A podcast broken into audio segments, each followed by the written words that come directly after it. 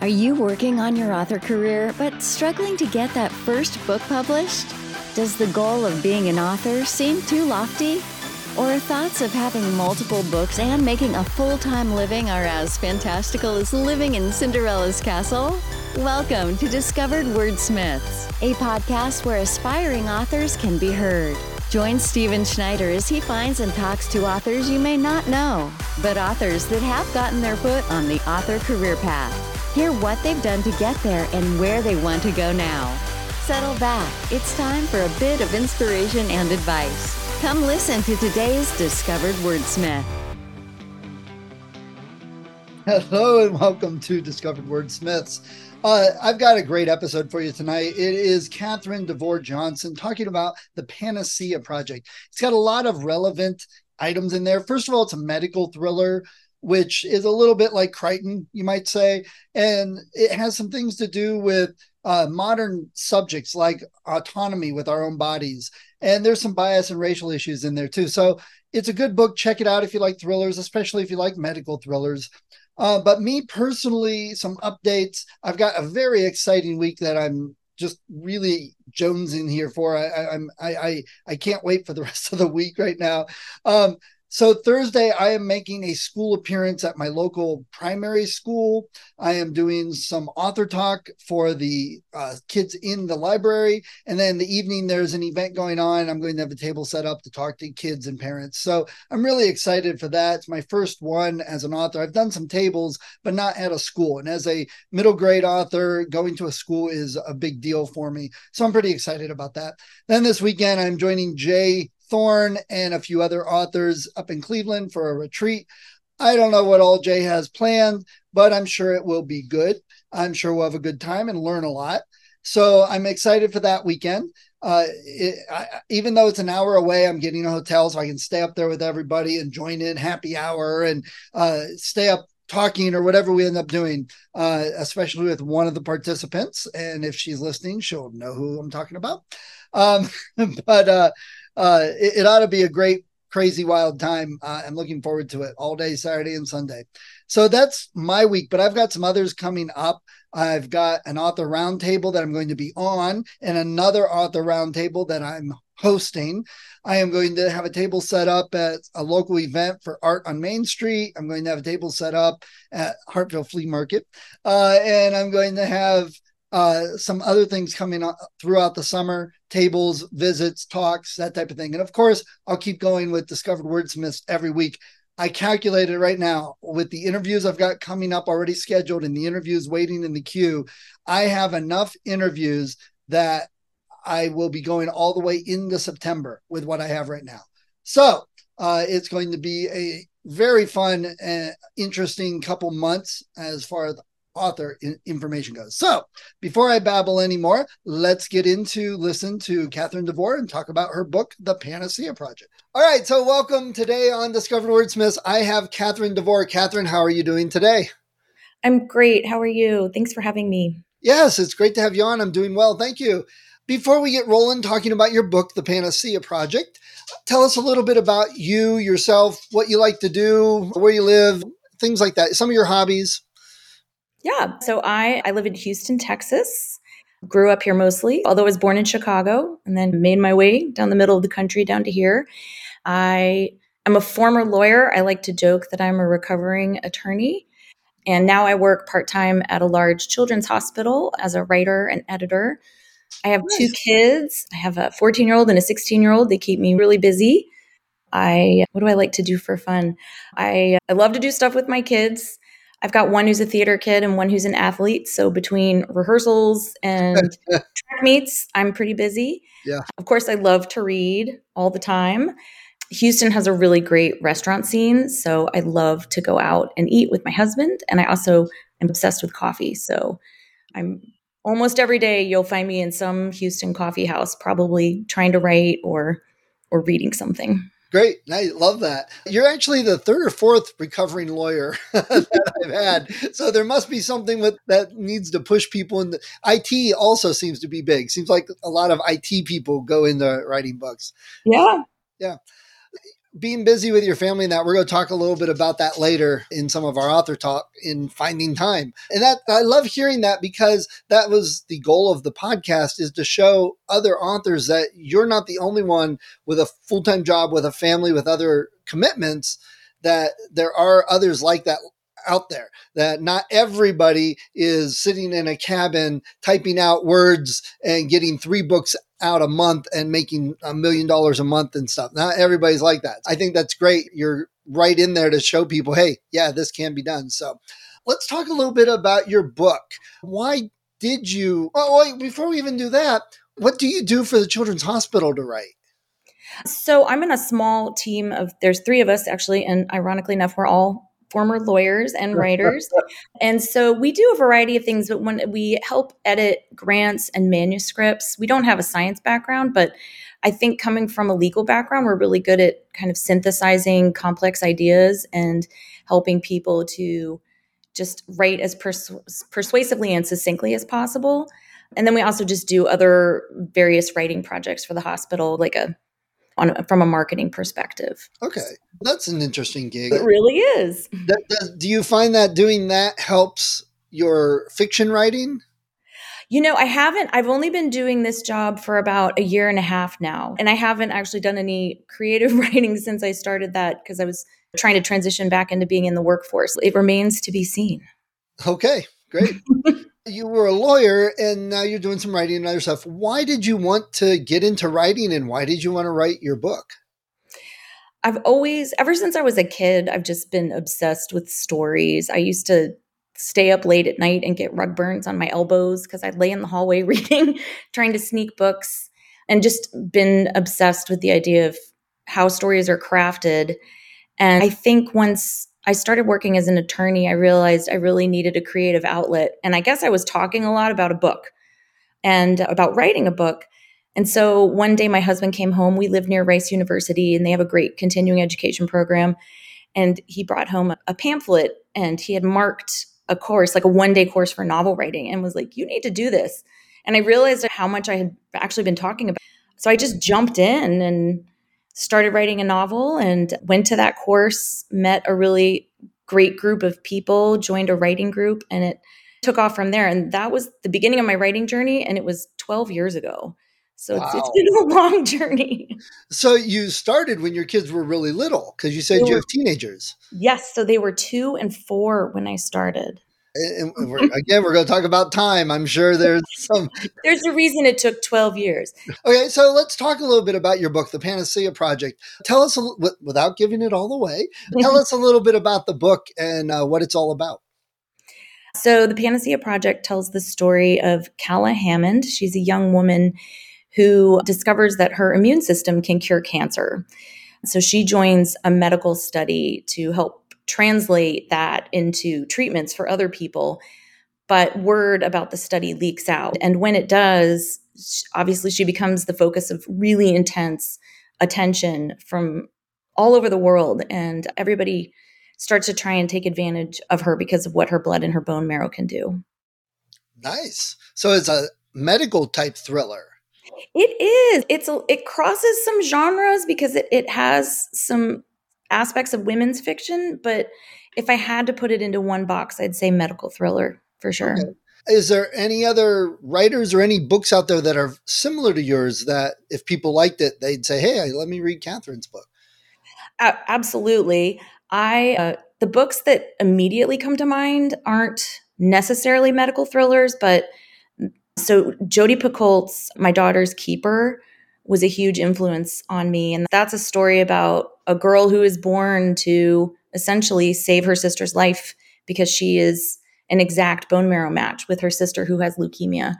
And then another book called The Farm by Joanne Ramos, not a medical thriller, but it's about surrogacy farms. So it both of those kind of address the issues of autonomy and who owns what comes out of our bodies.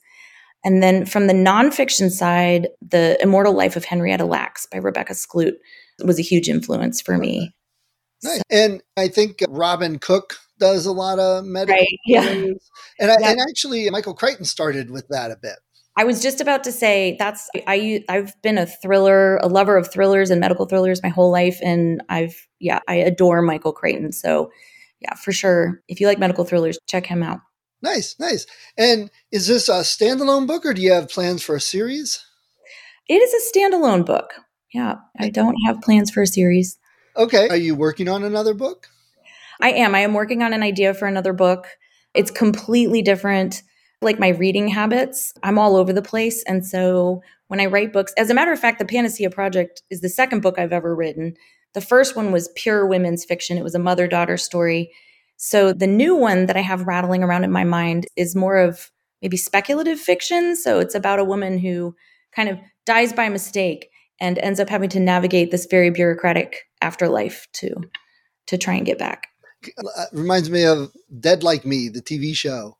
Oh, I haven't seen that one. It's uh, Reapers and their afterlife. And as they go to kill other people, and the girl that they're focused on died because a toilet seat from the I S S hit her. Oh, no. Yeah, it's a quirky, dark humor book or story. Yeah, definitely. I'll have so, to check it out. Cool. And so what type of feedback have you been getting from people who have read your book? So far, mostly really good. Yeah, people have I people have especially loved.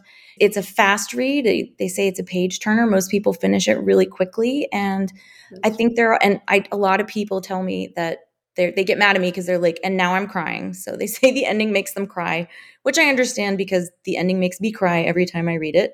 Even one of my one of my editors, we had to read. We were read doing a last copy edit, and she emailed me at one point. I was like, and now I'm crying again.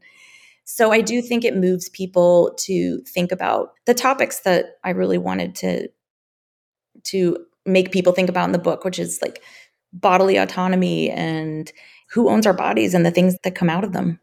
Nice. Okay, good. That's I made people cry. That's actually not a bad thing in this instance. I hope it's like good cry. It's not. Yeah, it's, they like the, they loved the characters and they were really invested in them and were moved by the ending. Yeah, that's good. So crying in a good way. Right. Yes, exactly. So if you were given a choice, if someone came up to you, would you rather turn this into a movie or a T V show? I think this would make a good movie. Yep. I think it would be, yeah, it's perfect for, for that. Yeah. I, right. Listening to you, I would agree. Though, if you had a series following a doctor and these type of things, that could be a good series.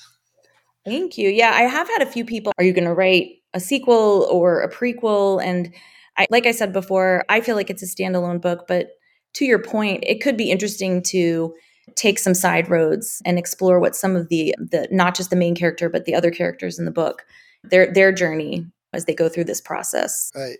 Great. Catherine, do you have a website? I do. It is c d johnson author dot com. Nice. Uh, uh, getting harder to get just your name for a website. And my name is too long. Like Catherine DeVore Johnson, author. It's just, it's too long. So we had, I had to, had to smush it down. Yeah. I've had people, I've had to adjust mine. I have a secondary website that forwards to my main website because someone's, no one's going to know how to spell Schneider. I'm like, German people will. So anyway, so I want to talk a little bit about the time and the writing, the other stuff. But before we go, anyone listening, if they said, Catherine, I like thrillers and I heard you wrote a book, why should I get your book and read it? What would you tell them? I would tell them, I'm going to, it's going to, I'm going to repeat a little bit of what I said before. If they want a, a fast read that kind of grips them right from the start and doesn't let go, then this is the book for them. And also if they want a book where they can fall in love with the characters and really be provoked to think about some deeper issues, then this is the book for them. Nice. Great. It seems to fit today's world quite well. I know, not on purpose, but it worked out. It worked right. out that way, unfortunately. This book took you twelve years to write. You've, you had a career, you had family. What were some things you learned through that long process that maybe you were doing different at the end and you're doing different for the new book? Actually, this book, so the whole, my writing, pro, my I guess my writing journey took twelve years. Okay, um, okay. So I started out writing that first book, that okay. women's fiction book. And I, if nothing ever happens with that book, I learned so much from just the process of writing that book, which took, I want to say eight years from start to finish because I had the two-year-old, the four-year-old, and um, and the husband. Husband, I, I, the hus- yeah, yeah, husband, husband got- can be a bit. I know, I've been one. Part of the inspiration for the Panacea Project was our family's cancer experience. So in the middle of all that, my husband got cancer, and that definitely shut down creative writing for a while. And the good news is that that he's doing fine. He had surgery, and then it came back after eighteen months, and so he had to have radiation therapy. But But he's doing great. It's been over five years. So he's actually, with the type of cancer he has had, considered cured. And my mom had two strokes five years ago. And so I am now her primary caretaker. She doesn't drive anymore. I, I do all of that. It's there's just, there's been a lot. So it was a slow process. So I wrote that first book, rewrote it, worked with an editor, and started the process of trying to get a literary agent. And I sent one hundred ninety-seven query emails. And finally, and of course, at the end, that's when everybody, I started getting full impartial requests and had to play them all off each other. But I did end up with a great agent. And um, we tried it. We pitched that book. We got it on the desks of some big publishers and some smaller ones, but it didn't take. And so in the meantime, all of that cancer stuff had happened and all the medical things with my mom. And so I had come up with the idea for the Panacea Project, and I pitched it to the agent, and he was like, "Ooh, I like that idea. Go write that book." And like I said, I think the experience of writing that first book made it easier to write the second one. So the Panacea Project came out of me in a year, which is fast for me after the eight years writing the first book. And so we pitched that again, and again, it just wasn't getting traction. So I had some friends who were are also writers and had had the same experience with their agents and publishers, and they had decided to go with hybrid publishers. So I submitted the book to two hybrid publishers for consideration, and I got accepted at both, but went with one that's out of Austin called Greenleaf Book Group, and they've been absolutely phenomenal, and I couldn't be more happy with the experience. Nice. So. Great. And our discussion is about writing in time. And you mentioned a couple things in there. A lot of people that want to write do it because they've got their stay-at-home moms or dads. They've got little kids, but they want to write. They're not their old career. How do you write when you have little kids? Oh, let's see. You write when you can. And even then, I would get these snatches of time to myself. And I'd end up just spending the whole time just staring at the wall, maybe just working through a plot point or how I wanted to develop a character. And I wouldn't write a word. And so it was just something that happened in fits and starts, pro- even if it was just in fifteen minute increments, if it was two hundred words a week. So you just have to, at least from my experience, I'm not telling anyone what to do, but you just can't give up. And you've got to find time when you can and not beat yourself up. If when you do find that time, you don't write anything, because I think anytime you're working through a story, even in your mind, you're making progress. And then you sometimes you just have to get creative. I, I was lucky enough a few times I could like take a weekend day or even two days. My husband would stay home with the kids, and I might have checked into a hotel room and just done nothing but write for a day or two days. And like I said before, I was in a writing group, so we would meet once a week, and that That was nice because you can create accountability for yourself and you're surrounded by people who are doing the same kind of thing. So I would just say do whatever it takes. Don't beat yourself up if you don't make the progress you want to make, and certainly don't give up.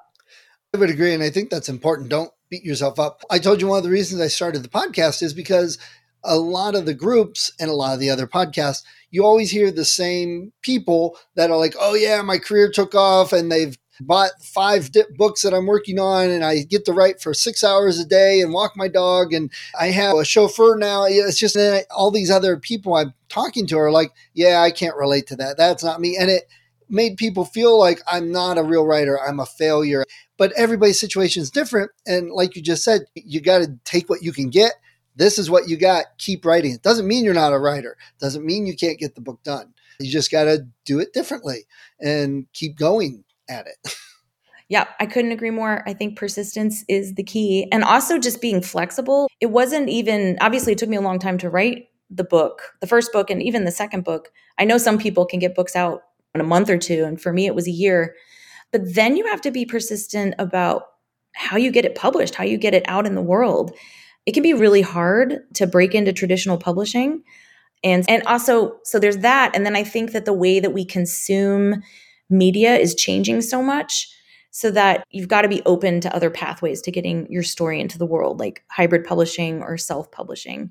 And I love that the stigma that was attached to those things is, it seems to be going away.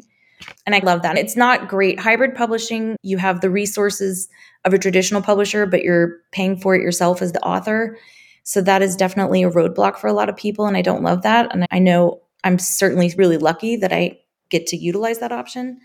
But my hope is, as we keep moving forward and the industry changes, all of that's going to become more accessible to more and more people.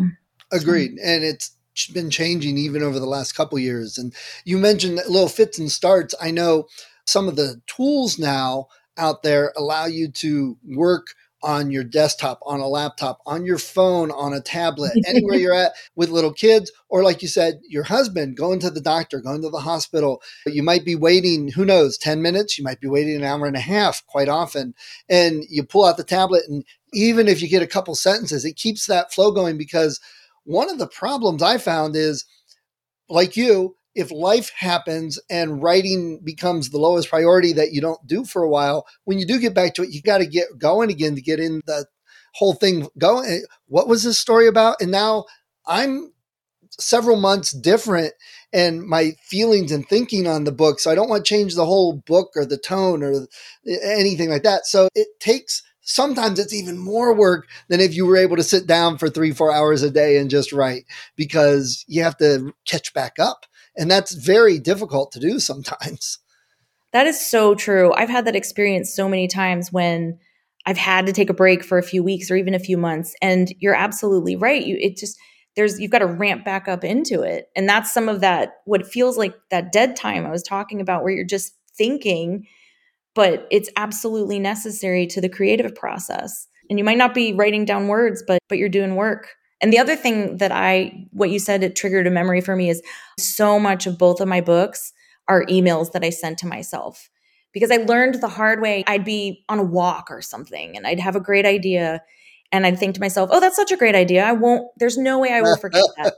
Absolutely forgot it every time. Yeah. So I just learned, I was like, the second I had a thought, just shoot an email to myself. Yeah. Love that. And also, yeah, in terms of tools, I'm a big fan of Scrivener.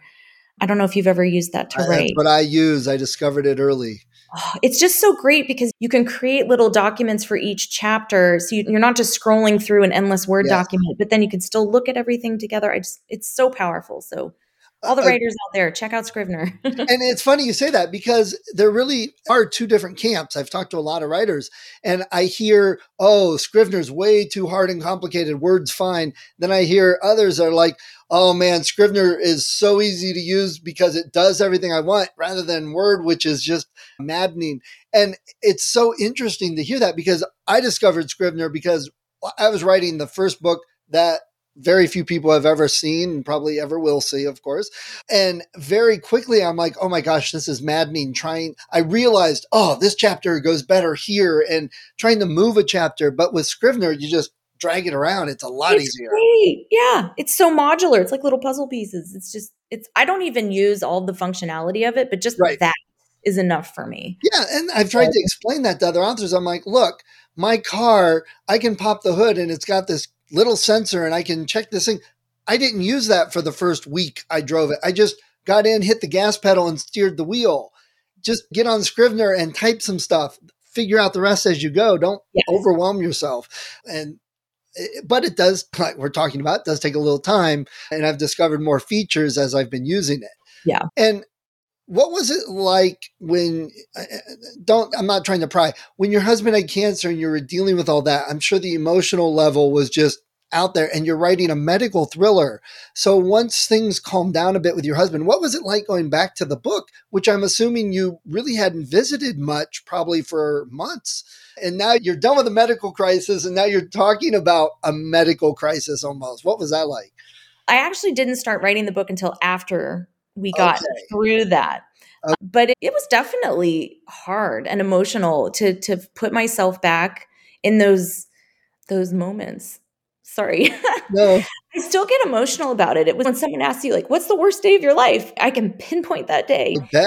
And he came home and was like, so something's wrong.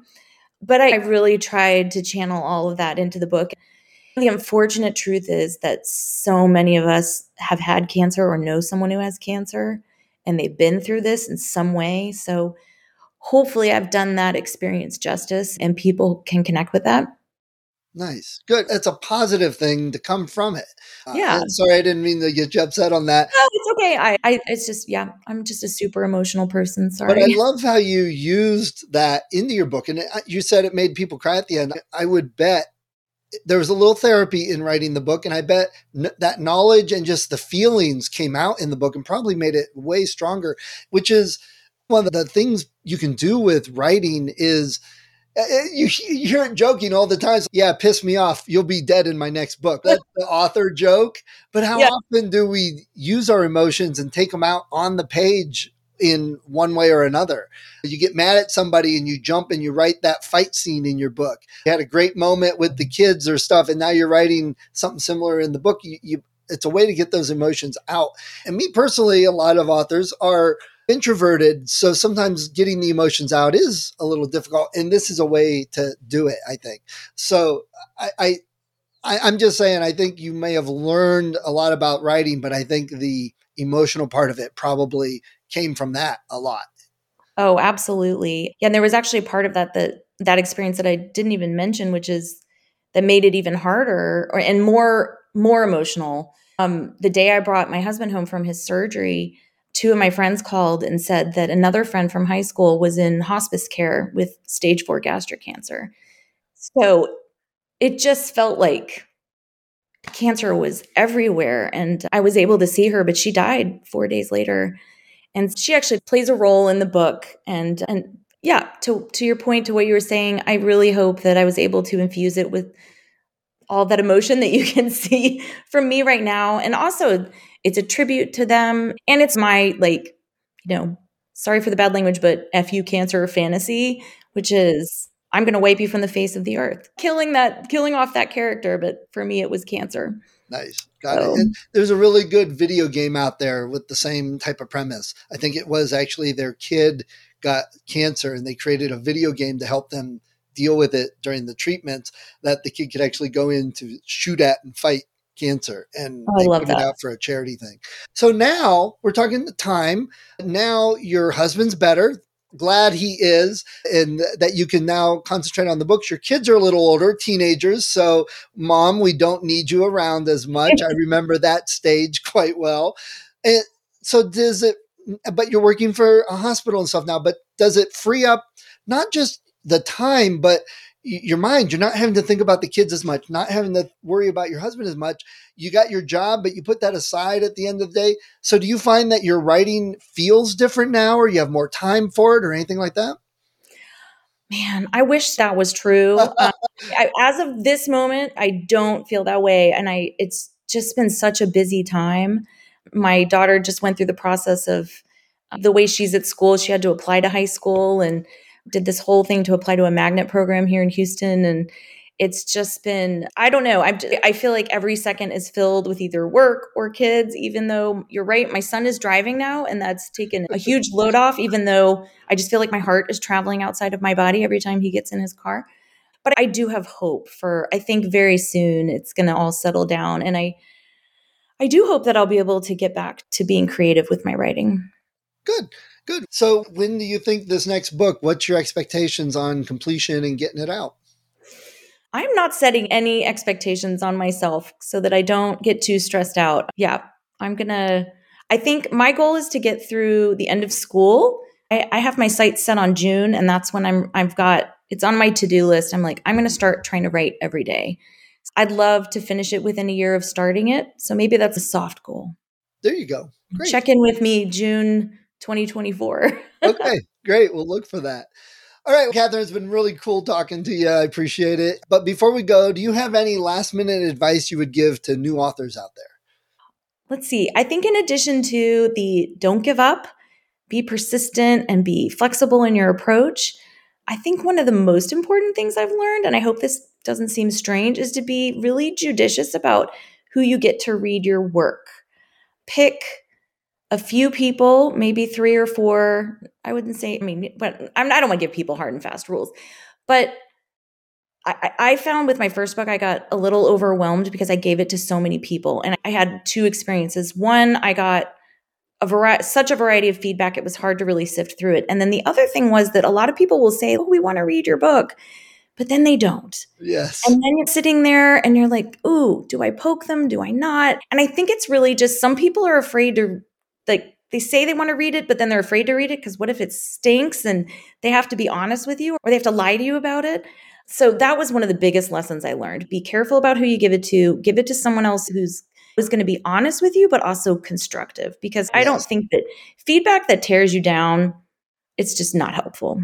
So. Correct. Yes. I have several people that have read my stuff and they're like, oh yeah, I'd love to read it and give you some feedback on that. And then their feedback is, oh, I liked it. Yeah. That does not help me. And I, I talked with a couple people and I, they were like, if I don't like it, I don't want to hurt your feelings. And I, so I'm like, hold on. Don't you think it's worse that if I get told it's good and then I release it and then people give me one stars and rip me apart online? That's way worse. Aren't you like setting me up to get hurt more? I'm like, it seems a little vicious to do that actually. And people are like, oh, I, I just personally can't hurt your feelings.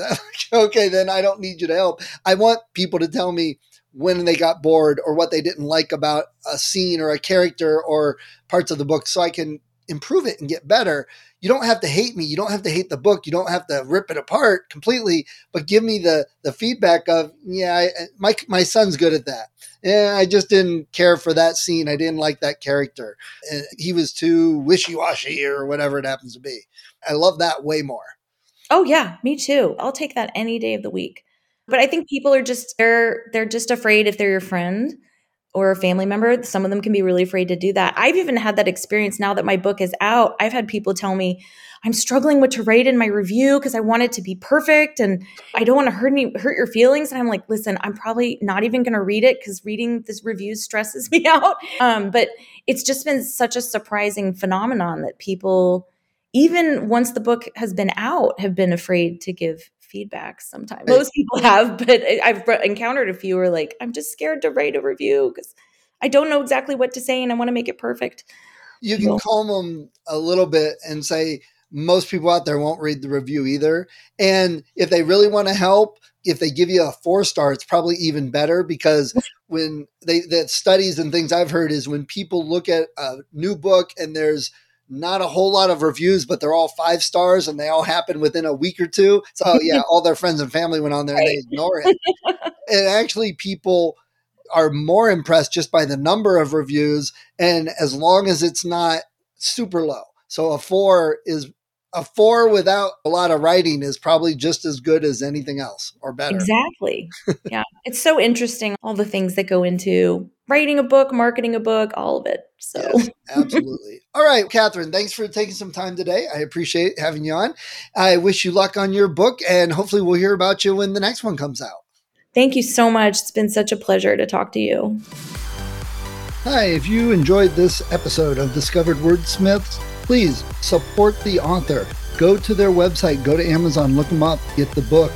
And if you click on the link that I have in the show notes, you'll also help support the podcast so I can keep the hosting and all the software I use and uh, keep it running for to help more authors. When I am recording this, we've got over one hundred episodes, lots of authors. Go to the website, discovered wordsmiths dot com. Check it out. There's a lot of great authors, probably in some genre that you love. See what they have. Check out their books. That's what the point of the podcast is for. So people can discover new authors, find some new books they love, support the authors so they can continue writing. So please support them. And if you do like the podcast, if you've been thinking of podcasting or you're a writer, I've got some links also at the website. Click on those if you're interested in any of the software or services that I talk about. Everything that I have there is something I use. So I've got an affiliate link. Again, it's a little bit, if everyone clicked on those, if they were going to get it anyway, It helps keep the podcast going. So let's all help each other out, discover more authors to read. Thank you for listening to Discovered Wordsmiths. Come back next week and listen to another author discuss the road they've traveled, and maybe, sometime in the near future, it might be you.